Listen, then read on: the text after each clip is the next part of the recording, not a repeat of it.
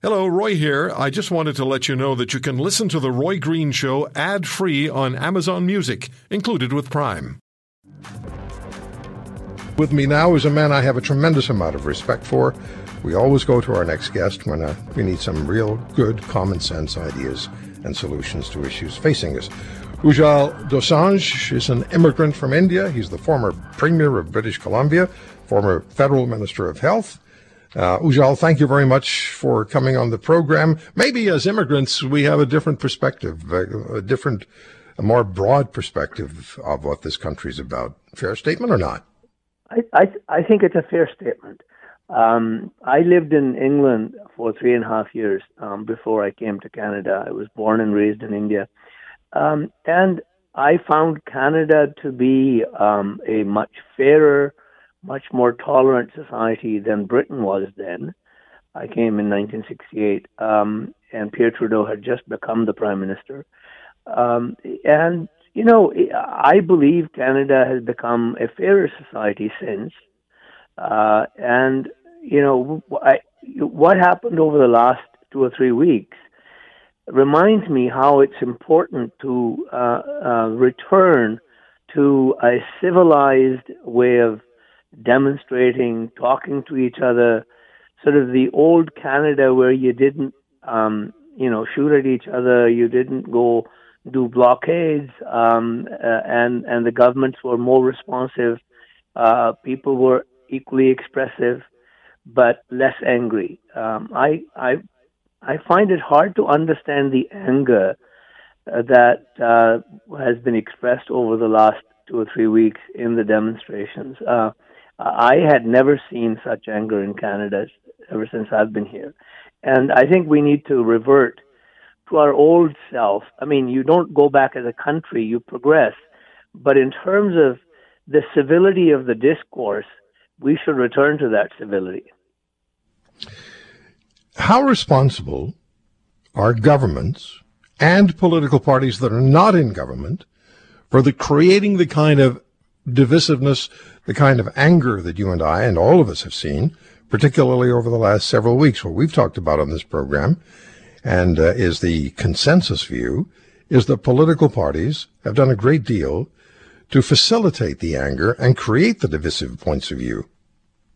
I, you know, I, I agree with it to a certain extent, and that is because I believe that when, you know, in old times you ran campaigns, um, you um, the the the opportunity for political parties was in polarizing the population based on certain ideas, um, and and you know that's what politics is all about. Saying you know I stand for this, you come to my camp and support me.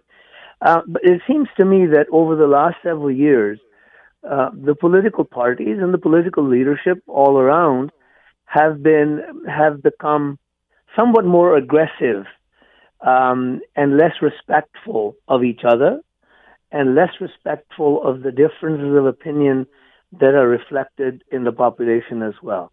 And I think that so so the I think the the uh, blame lies um, at the doorstep of the political leadership all around, as well as uh, the leaders of the demonstrated demonstrations who uh, have also taken um, the rhetoric to a different level, level unseen in Canada.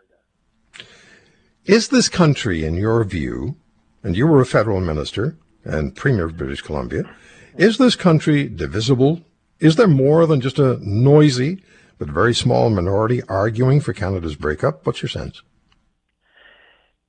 Yes, I, I, I think that large majority of Canadians like the country they have uh, time and time again, they have stood up for the unity of the country and urged the country to remain together. So I think the voices uh, that are out there saying, you know, um, whether in Alberta or in, in Quebec, saying we want to split because Canada is going downhill, it's not the Canada that we were part of, you know, that kind of rhetoric.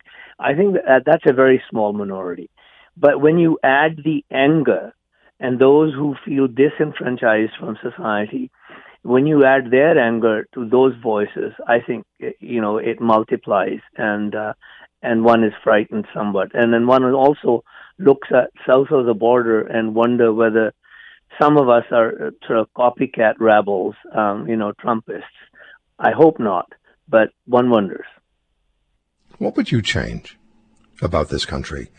And we're looking 20 years down the road. I uh, said earlier, these are, the children of today will be the young adults 20 years from now. What would you change in Canada to facilitate um, a better dialogue, a more harmonious country than we're living with at the present time? You know, I, I have never believed um, in anything other than um, first past the post electoral system. I believe that's the best system of government.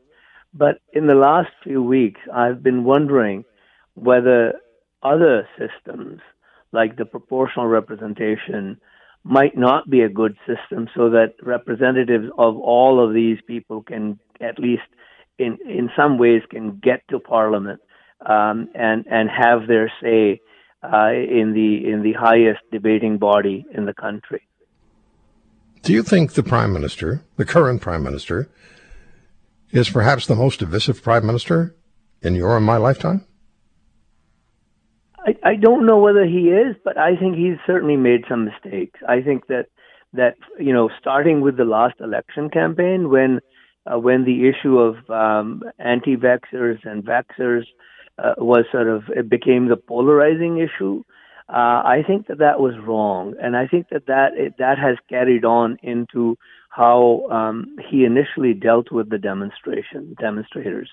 I think that, that that the leaders the leaders of the country have to speak respectfully, even to those uh, that they might think are despicable, like people who, you know, might carry swastikas or carry other things.